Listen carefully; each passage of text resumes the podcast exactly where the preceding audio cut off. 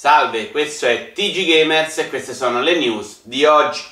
Per la Pellegrini è assurdo che i videogiochi siano un e-sport perché non c'è fatica fisica e comunque i PC mica sanno nuotare. Assassin's Creed e Watch Dogs fanno parte dello stesso universo e improvvisamente la Justice League sembra un gruppo ben affiatato. Annunciato eSport Life, un simulatore in cui si vestono i panni di un pro gamer che segue il suo sogno, scopare. Le prenotazioni per Xbox One X sono esaurite in Giappone, tutte e due pare. Sonic Forces su PC si blocca al secondo livello, una feature che avrebbe giovato non poco ad altri giochi di Sonic. Lo Breakers di nuovo gratis per un weekend, è la nuova formula free basta che to lo play. In Assassin's Creed Origins si può trovare un'orgia. Oh, questa storia dei collezionabili sta un attimo sfuggendo di mano.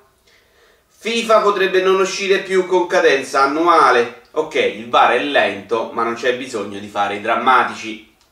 Sony estende il PlayStation Plus di un mese a chi è stato colpito da un uragano o da Roberto Spada.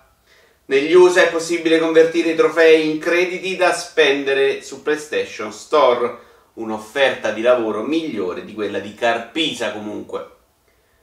Electronic Arts ha acquistato Respawn Entertainment per 455 milioni di dollari. Sono tanti soldi, certo, ma ora può chiuderli. Alcune Xbox One X si spengono improvvisamente e non si riavviano. Il problema si verifica se non ti piace Forza Motorsport 7. Anche per oggi è tutto, arrivederci al prossimo episodio.